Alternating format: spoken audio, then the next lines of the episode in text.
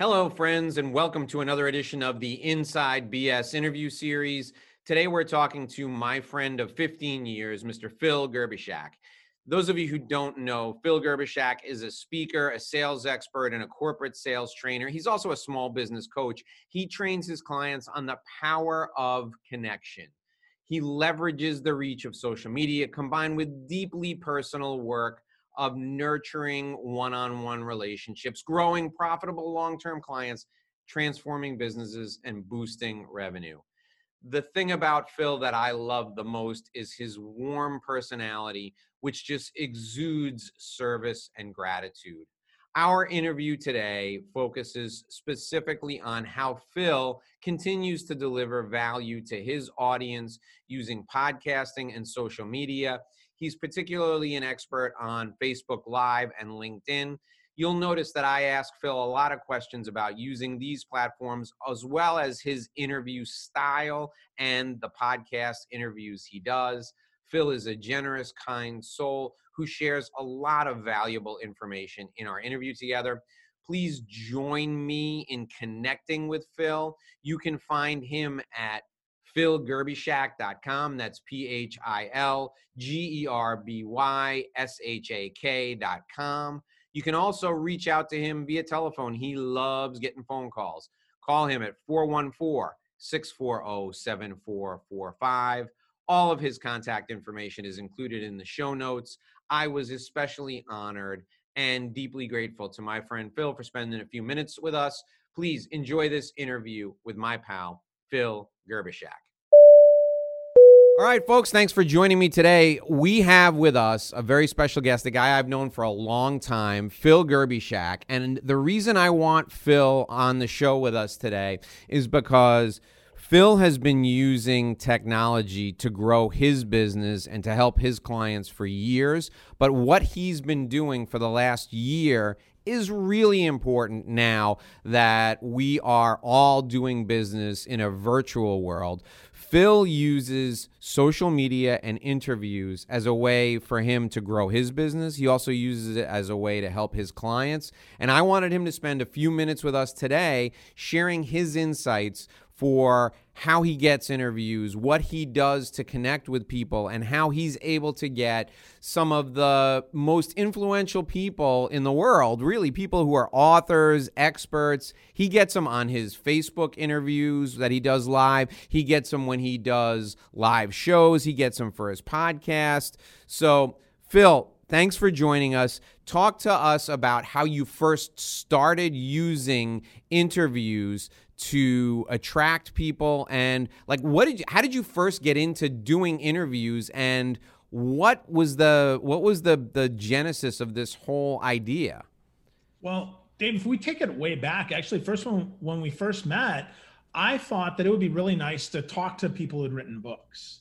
That was my first thought right is i wanted to learn more about their book so i thought well what better way than to ask buy the book ask some questions and to get some answers and then share that with people. So that's how it started out. And that's probably, you know, 15 years ago now.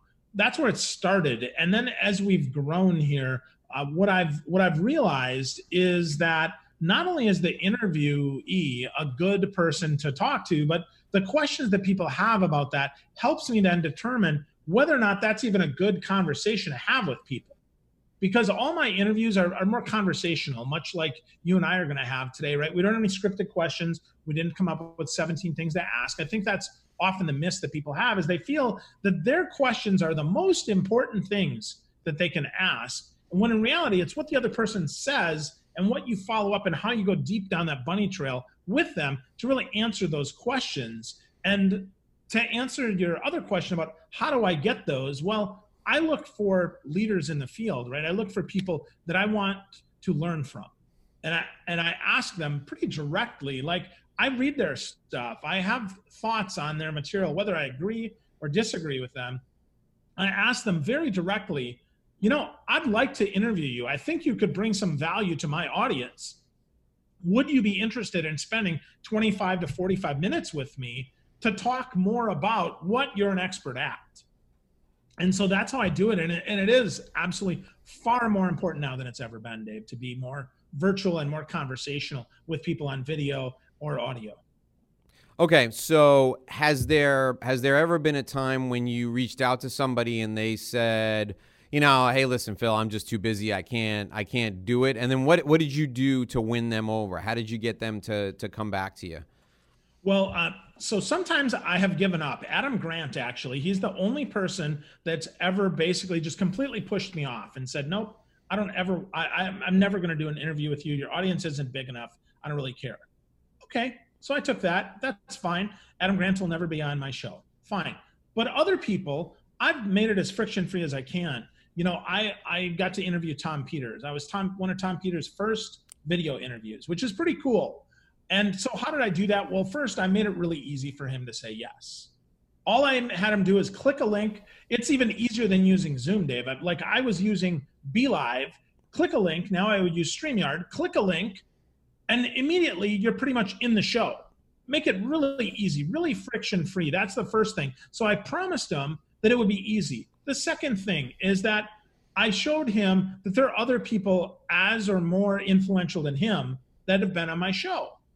I've talked to Dave Lorenzo. Yo, you've been on my show, right? I've talked to other people that have been on my show, and I demonstrate that. And then third is I show that I'm going to do my homework.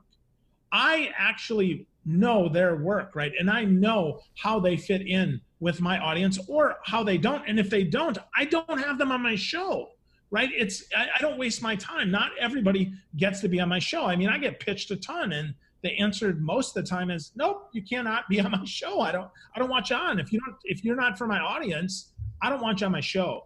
So um it but making it easy right? Showing them i do their homework. And then you know some of that also is being persistent. I mean it took me four years to get tom on the show.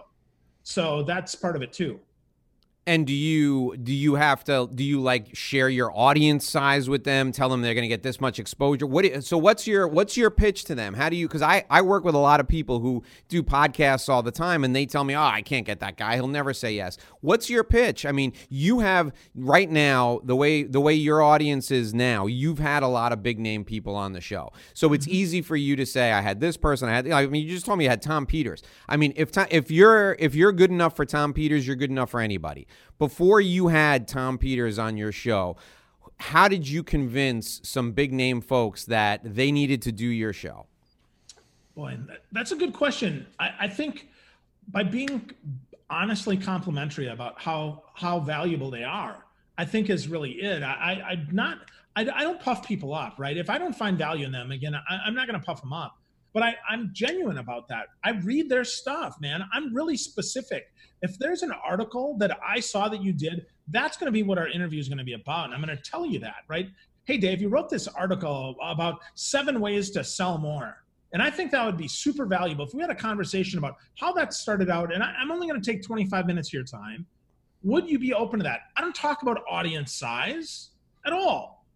I do talk about how valuable it is, about how, you know, your message needs to get out. I appeal, I guess, maybe to your altruism right? Your mm-hmm. willingness to share. And the fact that, frankly, I mean, if you wrote an article, you're clearly passionate about it. If you're passionate about it, you want to go deeper about it. If you want to go deeper about it, well, why not talk to me? It's just a conversation, man. If I you would take a phone call with me, well, then why would you not do an interview? And a lot of that, you know, people say, well, they'd never be on my show. Well, did you ask them?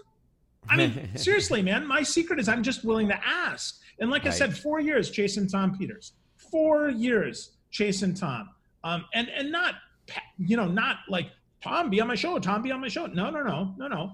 Engaged with him in conversation on Twitter, right? Shared some of his work, had commentary about his books, read his blog posts. Really, someone that I wanted to share with my audience, and then made it really clear that it's going to be really easy and about stuff you already talk about. Like, here's why many people say no is because it's too much stinking work. Here's mm-hmm. the form. No, no, Tom, there's no form. Let's be really clear. You tell me when is good for you. I'm going to clear my schedule. I'm going to make that work, and we're going to go 25 to 45 minutes, and that's it. You don't. I don't care if you share it on your platform. I don't care if you tell anybody you did it. But I promise you, it's going to be worth your while because I'm going to ask you questions maybe that nobody's ever asked you before about your book, about your thoughts, about anything. And if it's not worth your time, like if this totally sucks, I'll just delete it. It's fine. I, I won't even share it with the world. So, uh, you know, that's how I do it. And, and then ask just ask right. the question or find out like who does that person know, right? Much like sales, Dave, I'm looking for a path in. So with Tom Peters, right, I, I'm fortunate that you know we followed. He and I have followed each other on Twitter for 15 years. He's he knows who, I am. So that wasn't a to me. I wasn't surprised. I was actually surprised it took me that long. But a lot of that is simply because he didn't feel he had anything new to say. So that's the other thing is we have to sometimes give our guests the confidence that they really do have something more, something new, a different angle to say that you're not just going to ask the same seven questions they've been asked on every other podcast. Wow. So uh, let me make sure I understand that right there. What you just said is a huge nugget for me. So somebody as exposed as Tom Peters thought he didn't have anything new to say. I guess he didn't realize that every time he connects with a new person who's interviewing him, he's accessing a new audience. Share with the folks who are who are brand new to this. What's your what is your um like your show production like? Do you do you plan your guests in advance, then you email them? How do what what is your show production? Give it to us. Yeah, well, I'm pretty loosey goosey actually. So I look for people that I want to talk to that I think have value, and then I send them an email and I schedule it with them. Uh, as far as production goes, you know, I use StreamYard, so it makes it really easy to do. I don't, I'm not fancy. I don't have a pre-show roll and a post-show roll. I, I might at some point, but I don't have any of that. I just have a conversation with folks, and because I use StreamYard, I can alternate the camera angles between two people on screen to one person on screen. Sometimes I can screen share. I've had some guests that want me to maybe show their website or to show an app or something, so I can use that. And uh, then from there on StreamYard, I just download the video, download the audio. I can take the video if I want to and put it on YouTube. And then I put the audio up on Libsyn. I put the show notes together, which is usually just uh, not much show notes, usually just an, an uh, here's who I'm talking to today. Here's a little bit about them. Here's about the conversation. And then I publish it on Libsyn, and that goes out to all the different channels. And then I put it on my website as well. So it goes from StreamYard to Facebook Live and LinkedIn Live to then downloaded and put on my website and put out in a podcast format. So it ends up reaching, and, and I tweeted out a few times. So I guess potential audience size, maybe 60, 70K, I guess. Uh, typical real audience size, though, probably about a thousand people probably see each show that I do. And I do it every, uh, I, do, I do the live stuff kind of sporadically but then I launch the audio every Thursday so that there's a fresh episode on Thursdays uh, for people to go get because people seem to like the regularity of that. And if you have notifications turned on on your podcast, then you get bing, Phil's got a new episode. Do you want to download now? Or sometimes it's set to auto download. Uh, either way. So that's that's about it, Dave. So that's great. So you do. So you're. Uh, so you go live whenever whenever you schedule the appointment with the person. That's when you go live. Because I I've noticed. Look, I I uh, I waste too much time on social media, but I all the stuff that you do, I have you prioritized. So I see whenever you go live, and sometimes there'll be two or three interviews in a week.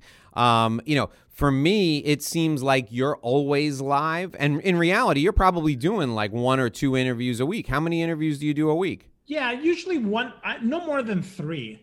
Uh, will I do in a week? Because I just think that's oversaturated. Not to mention, I mean, frankly, uh, I don't know that.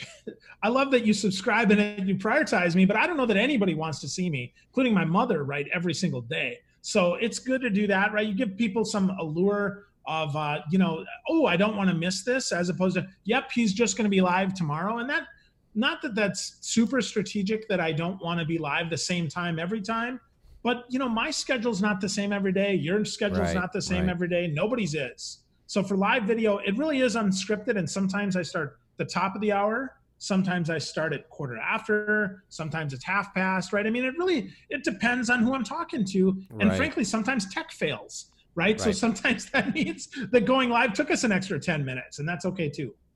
And do you do you find you get more bang for your buck by by doing the interviews live? What's your what's your thought process for for doing it live and then and then you know fixing it up and sending it out as a podcast and putting it on YouTube? Yeah, well, I definitely do because to your point, right? The platforms Bing, they notify people when you go live if they prioritize you. And, you know, I can get 10 or 20 people uh, tuning in live. Then the replay goes, and the replay will get me another couple hundred per platform. And then the YouTube, you know, it's interesting. People actually go to YouTube for audio. that's really fascinating to me. I've never thought, boy, I should go to YouTube for an audio podcast. But some people do that. Okay, great. Right with that, that that's fantastic. If that's what you that that's what your game is. Uh, so I get that, and then you know some people they go to my website and they look for my conversations there, or some people go to Libsyn, and it's really interesting. Um, if I didn't go live, uh, first of all, I would feel like I would lose the spontaneity.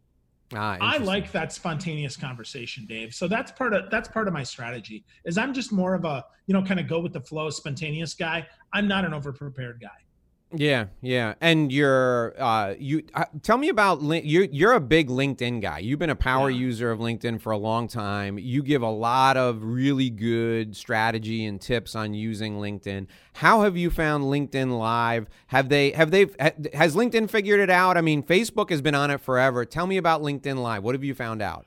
LinkedIn Live needs a lot of work. First, I can't I can't comment on the video on the desktop because I can't find the comments. Like they don't show up in my notifications. They're not on the video unless I wa- rewatch the video.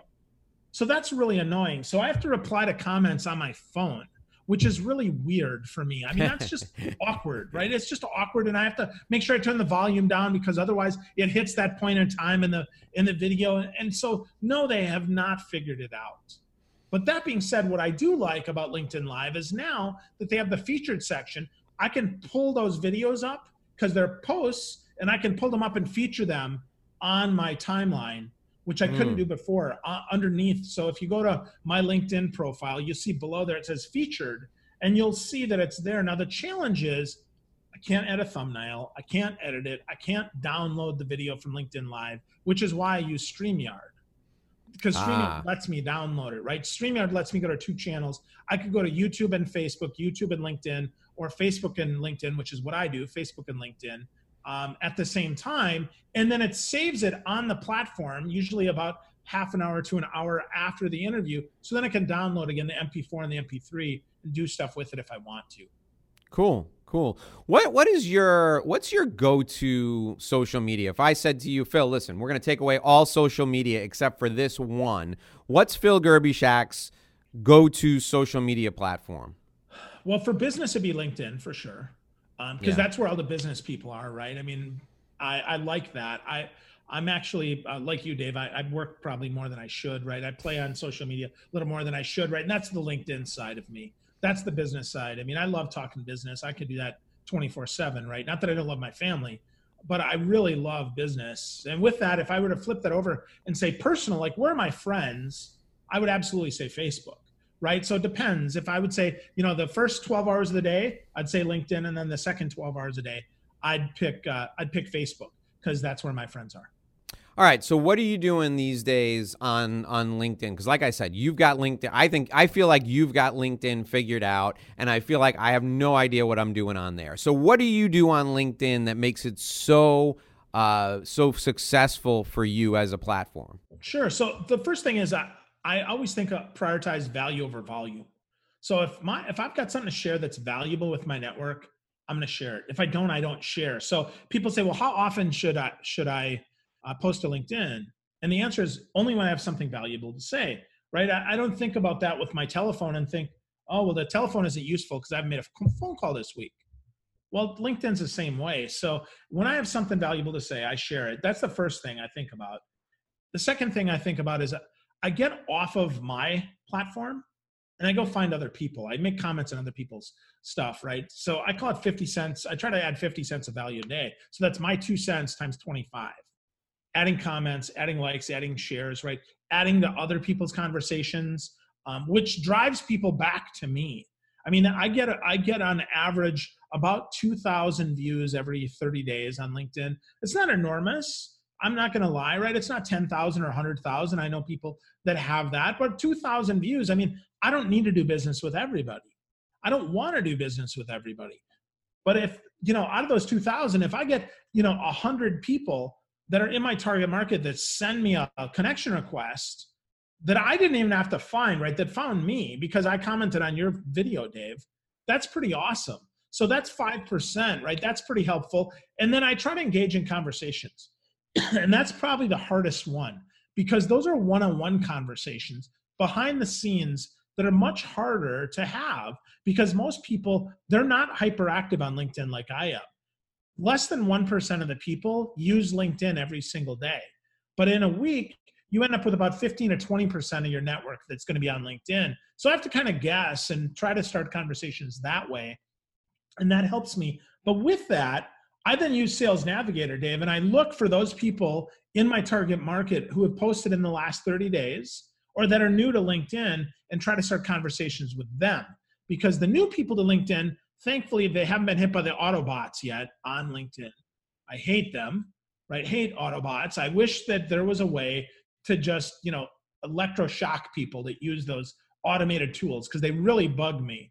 They really bug me because there's no way to scale a relationship. I don't, don't care what you say, right? That that just doesn't work. But second, with that, you know, in Sales Navigator, those people that are active on LinkedIn are people that use LinkedIn, right? I mean, that's that's important because if I was going to call you on the telephone and you're never home, it isn't because the telephone isn't a good tool. The telephone's not a good tool for you, right? LinkedIn isn't a good tool for reaching you. So I might want to send you an email or in, in LinkedIn's case, right? I might call you, or I might even, you know, do something fun. Like I might leave you a video message or a voice message because you've probably not gotten one of those before. Because most people, you can't automate those things. That isn't how that works. So uh, anything that's different than other people, uh, I'm going to use, and I'm going to try it first, Dave. To be quite honest with you. That's great. I love it.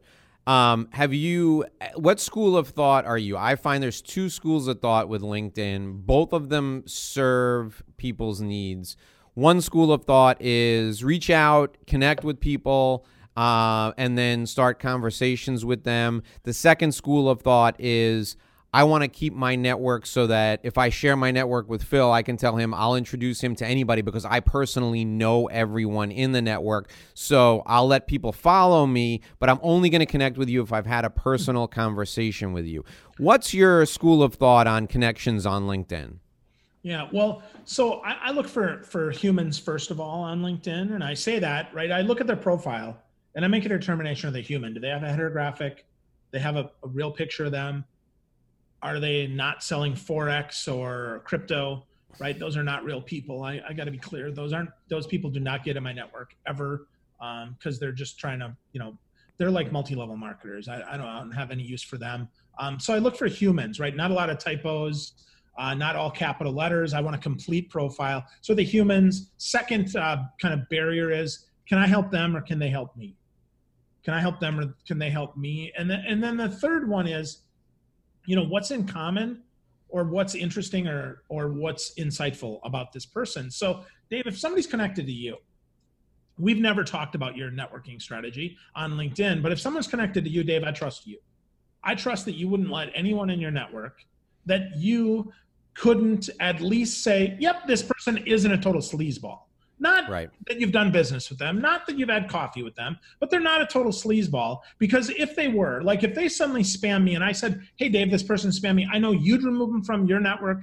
I'd remove them from mine. I would never blame you at all because I know that that just meant, you know, they look like someone you could help and you got tricked. We're human beings. We're not perfect, right? So that's uh, that in common. Then that insight, right? Is this someone that has some insight that I need? Again, Tom Peters really has no reason to connect with me. I'm not going to hire him to speak. I'm not going to hire him to consult. I mean, yeah, okay, I read his books, right? But does he's got some insight that I want, or do I have some insight for him? Right? He doesn't live stream. I've got stuff that I can share with Tom about that. So that would be an opportunity there, or interesting or interested, right? So I might make a comment. I can tell you that I listen to a lot of podcasts. So I'm looking for guests by I'm looking for guests. I'm not looking for people to cold hit me with a pitch. I mean, I'm looking for people that can serve my audience. Right. So I'm going to say, I'm going to listen to a podcast. I just did this this week. I, I listened to a ton of podcasts and I heard someone who was like, Ooh, this person would be awesome on my podcast. So I reached out to this person and shared specifically what they said that was of interest to me that I'd like to go deeper with, just like in inviting someone on my guest, I invite them to my network. Hey, Mary, I'd love to connect with you because I know, based on what you said on this podcast, that you would be a great guest for my people. And so I'd like to talk to you. So that's it. But that being said, um, I, I don't think it's possible to only connect with people you know because frankly, I don't know where my next piece of business is going to come from. It could come from somewhere totally off the radar, right? Through someone that I don't know. I mean, I don't know everybody, Dave. Right. I don't know right. anybody who does. So I think that's folly to only do that. Now, that being said, I also think it's okay to say, Dave, if you ask me for an invite to my network, to someone that I don't know that well, to say, Dave, I don't know them. I've never had a conversation with them. They just happen to be my LinkedIn connection. But what are you looking for? Because maybe I can connect you to somebody else that actually does know that. Yeah. No, that's I think that's great insight. You know, it's funny. It's funny that you say that. So I uh, I'm working with a uh, with a client at a law firm now, and the the marketing person at the law firm has told all the lawyers, "Hey, listen, you know, connect with everybody. And when you share content, you know, there's a chance that they'll see it. If, if they're not connected to you, they won't see it. And, you know, my counsel to them has always been, all right, here's here's who you connect with. You know, my my focus is in opening my network up to people. So if you said to me, you know, we're having this conversation now and I you know, I I trust you implicitly. So if you said to me, Dave, I see that Let's take Keith Ferrazzi. Keith Ferrazzi is connected to me on LinkedIn. Now, I know you know him, but if you didn't know him and you said, hey, Dave, I want to have Keith Ferrazzi on my show, can you set up a call? I could pick up the phone and set up a call for you and Keith, and you know, within a minute or two, you guys could determine if you wanted to work together. If I was just out willy nilly connecting with anybody, my feeling is that my network wouldn't be as valuable to you or to people that I want to be of service to right? So when I say to you, look, I can't connect you to them, I you know, I, I just, you know, I just put them in my network because I wanted them to see my content. I, for me, that's what like you know I could have you on my podcast and expose you to people who maybe would do business with you in that way. But the network is of such value to me. It's a way that we as friends can you know can really exchange value. It's a way that I can be of service to you and it you know it, it would be my preference to be able to make that personal connection to you you know i get where you're coming from and i think as a function for you your natural network is a lot bigger than probably 95% of the population. I mean just the people that you know alone from the national speakers association could they could that those could be podcast interviews for people for 3 years right? So in your in your case your natural network is so wide that you connecting with people is probably valuable enough that if somebody comments on your stuff, people may see you. But for the, you know, for for the rest of the population out there, I mean, if they're going to invite people into their natural network, they're only going to know 300 people. So their network is only going to be 300 people where Phil Gerbyshak may actually you may actually have touched 10,000 people who would say they would they know you personally. You know what I mean? Yeah, no, and I think that's totally right. I, I think that that's an important distinction for sure, right? I, I will I, I will not connect with everybody. That's absolutely true, right? I, I don't I don't go out and seek a lot of connections. But that being said, right, if somebody wants to connect with me, I'm typically okay with that. So to your point, I think my natural network is larger, I, I, but I've been at it a lot longer. Let's be clear. You know, I grew up in a town of 996 people, so it's not like I was born with this big network right into New York City or anything. Um, but I, I say that you can work at that to grow your natural network by adding value to them by commenting on their posts i mean that's that's one of the ways that i get connected to people not because i know them but because they know me right if i comment on someone's post and i add value to them and i compliment their insight and i do it like authentically not just fake. I'm not, I never compliment people just because I want to compliment them because I want to do business with them. It's not a strategy. It's a, it's really who I am. When I do that, often then the next logical thing is to see if I can help them.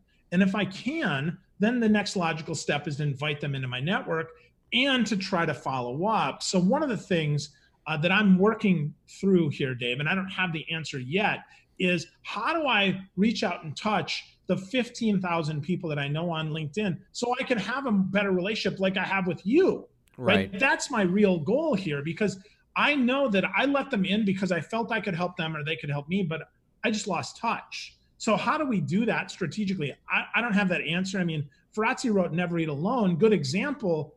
Well, sadly, we are eating alone now. We are bowling alone. We are podcasting alone.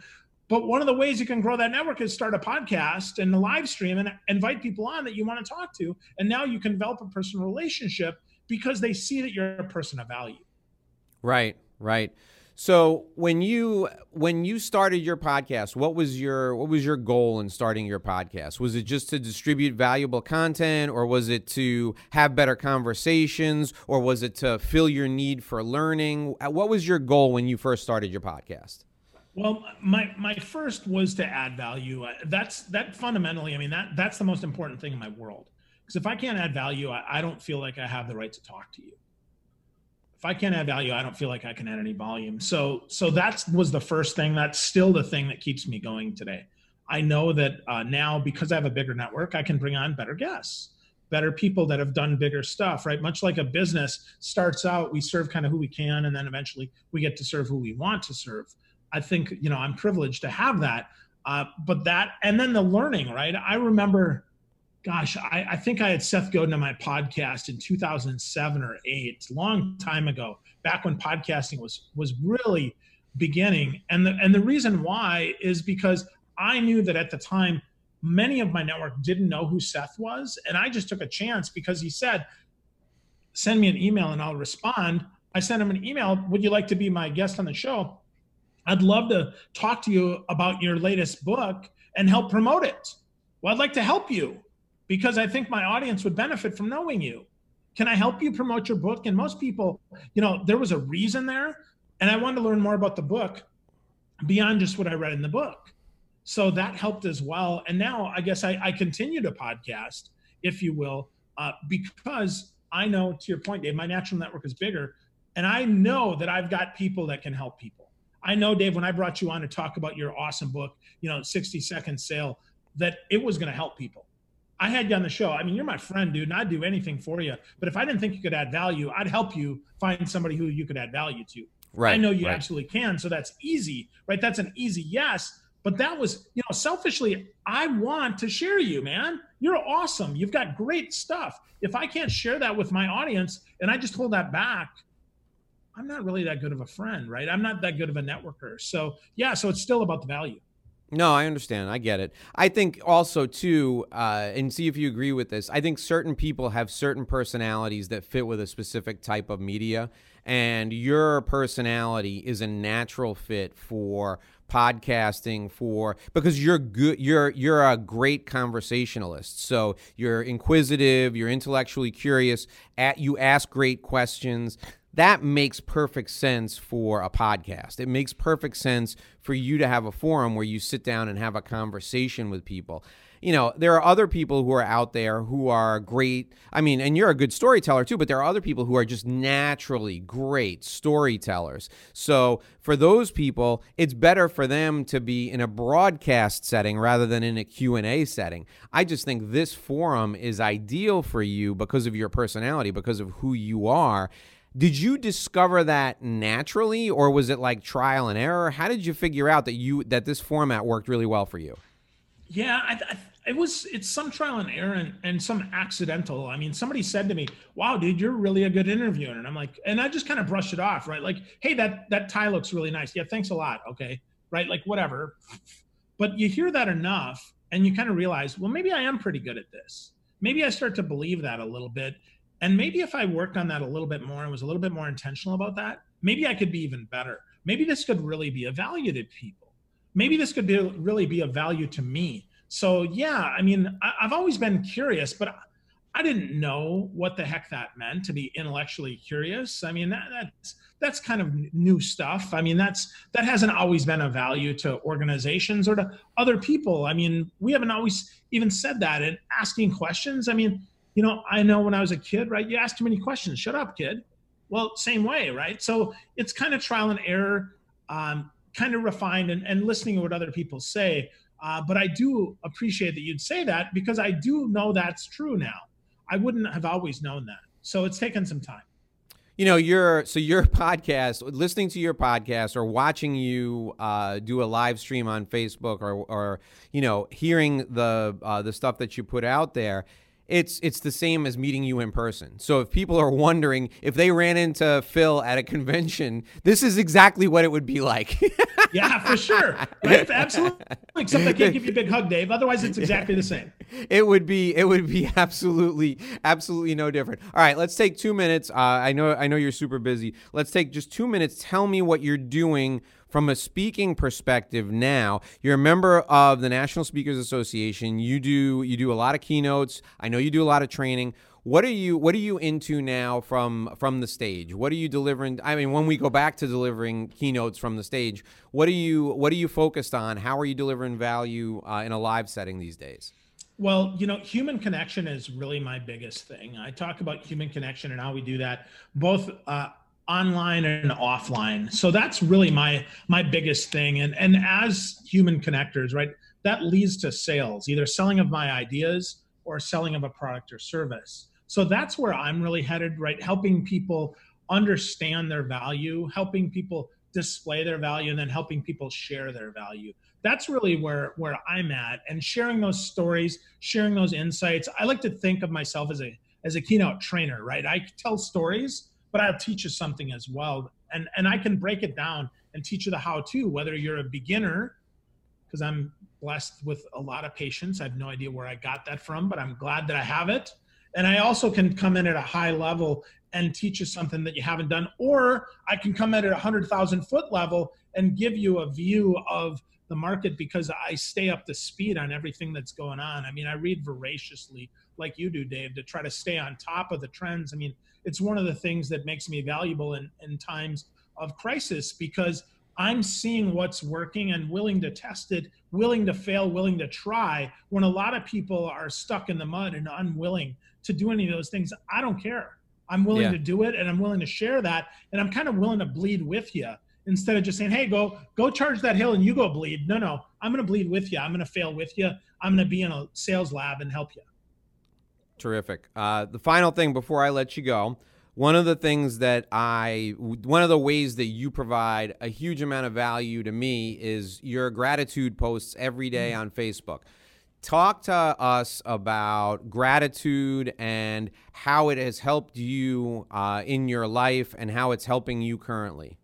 Sure. So first, I'm not a mental health professional. I don't play one on TV, and I did not sleep at a Holiday Inn Express last night. Mm-hmm. So I'm not qualified to say this. I can only share how it's changed my life, and that is every day I share three things that I'm grateful for. I start my day with that. I think about that. I I'm not, don't always post it until later in the day sometimes, but I always focus on those three things. Some days are really, really hard.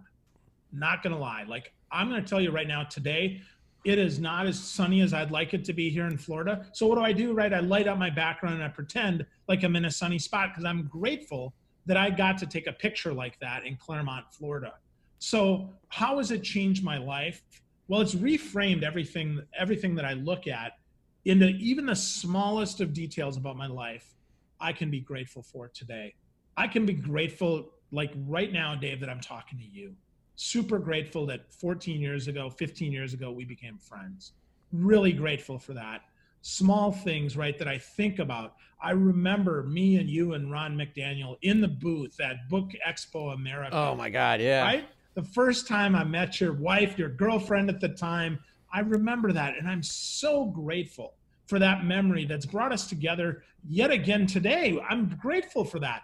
And, and by focusing on that, it's really changed my life and it's changed my perspective because instead of worried about all the crap I can't control, which frankly, there's a lot of it. There's a lot of it, man. The, instead, I focus on the stuff that I can control. I can control my spirit, right? I can control my attitude. I can control my gratitude. And it also then reminds me that sometimes not everybody is practicing gratitude. Some people are pretty surly. I mean, politically, some people are really negative, man. They're really oh, upset oh, yeah. about stuff. And so for me, I'm just grateful that's not me some days, right? I'm grateful that I don't need to, I don't feel the need to, to uh, bash people, to troll people, to do mean stuff. I'm grateful for that too. So it's really, it's transformed my life. Three things a day, really simple. Uh, you could put them in a notebook, right? You could write them down in a notebook, or you could absolutely post them on social media you could do something with them. But I encourage you, do there you go. Yep, you've got a notebook too, man. Right, A little moleskin there. Right, we do want to be grateful because, frankly, we if you're in the United States, you're in the top one percent of the world. If you have a job, you're in the top ten percent of the world. If you have someone who loves you, even one person, you're way better off than so many people. So when I think about that, it just fires me up, man. It gets me going because stop the other stuff stops me, right? Other stuff stick gets me stuck. That's not to say that I don't nap. That's not to say I don't have bad days. It's not to say that some days I'm unmotivated. But it is to say that I'm consistently grateful and that it changes my life every single day. And I'm glad for it. I love it. Uh, one last question Who's the person, the one person you haven't interviewed yet that you can't wait to interview? Is there anybody that you just can't wait to interview? Well, you know, uh, Adam Grant is someone that I'm really interested in because he's written some really good stuff. I don't know that I could say I'm I'm because he's probably never going to come on my show, and that's okay with me, right? So let's see. You know who I'd love to get? So if anybody knows Dr. Robert Cialdini, Cialdini would be someone I'd love to get on my show because I've read all of his books. I've probably given away his book Influence 50 or 60 times. Um, I interviewed a guy who's a certified Cialdini trainer who's 25 or in one of the top 30 on influence. Uh, Brian Ahearn, I believe his name is, wrote a great book about influencing people that's fantastic. So I should probably ask him, but if anybody's listening, that would be who I'd want an introduction to because Cialdini is so smart, man. The way that he looks at stuff, I'm just not that into research that I can find all these studies to support stuff and put it together. So the way he is is so opposite of me. I'd love to talk to him. All right. So have you uh, have you reached out? Have you tried to get a hold of him? I, have never thought it. I've never been asked that question before, Dave. So I have not. So okay. that'll be on my list of things to do. So here's what here's what you do. Reach out to him this week, and then what I'll do for you is my friend uh, Joe Polish oh, knows yeah. knows Robert Cialdini well. I'll reach out to Joe. Joe's super busy, so he may not respond for a month. But if you reach out to him this week and then you forward me the email, I'll forward it to Joe and see if Joe will uh, will pass it along.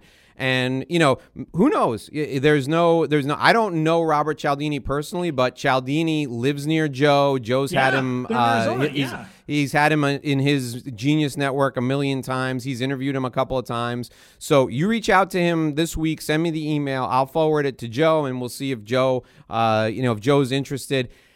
I'll tell you something else. Joe would be another great guy. He's say, on my yeah, Joe he's, great interview. He, he's a he's on my list too. He's super super busy, but the thing about Joe is he lives to serve people, and he's really big into helping people who are struggling with addiction. So you know, if there's some way that uh, that we can help him with his cause for helping people struggle with addiction, I'm sure he'd be he'd be happy to connect you with Cialdini. I love Cialdini too. I just reread Influence and did a book summary for uh, for my clients on Influence influence. I mean, influence is one of the seminal works in persuasion. Yeah. So, uh, if if those of you who are listening and watching, if you haven't read Influence, in fact, here you go.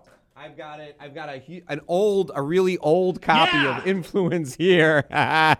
If you haven't, if you haven't read Influence by Cialdini yet, you got to read it. You, I mean, it is the uh, work on some of the uh, psychological persuasion methods. So, Phil, let me see what I can do to get Cialdini on your show. I can't. I can't wait to see if I can help you. That'd be something, Dave. I appreciate it, man. Thanks All right. So, Phil Gerbyshak, thanks for taking a few minutes, spending some time with us today. Uh, those of you who want to reach out to Phil, Phil, how can people get a hold of you?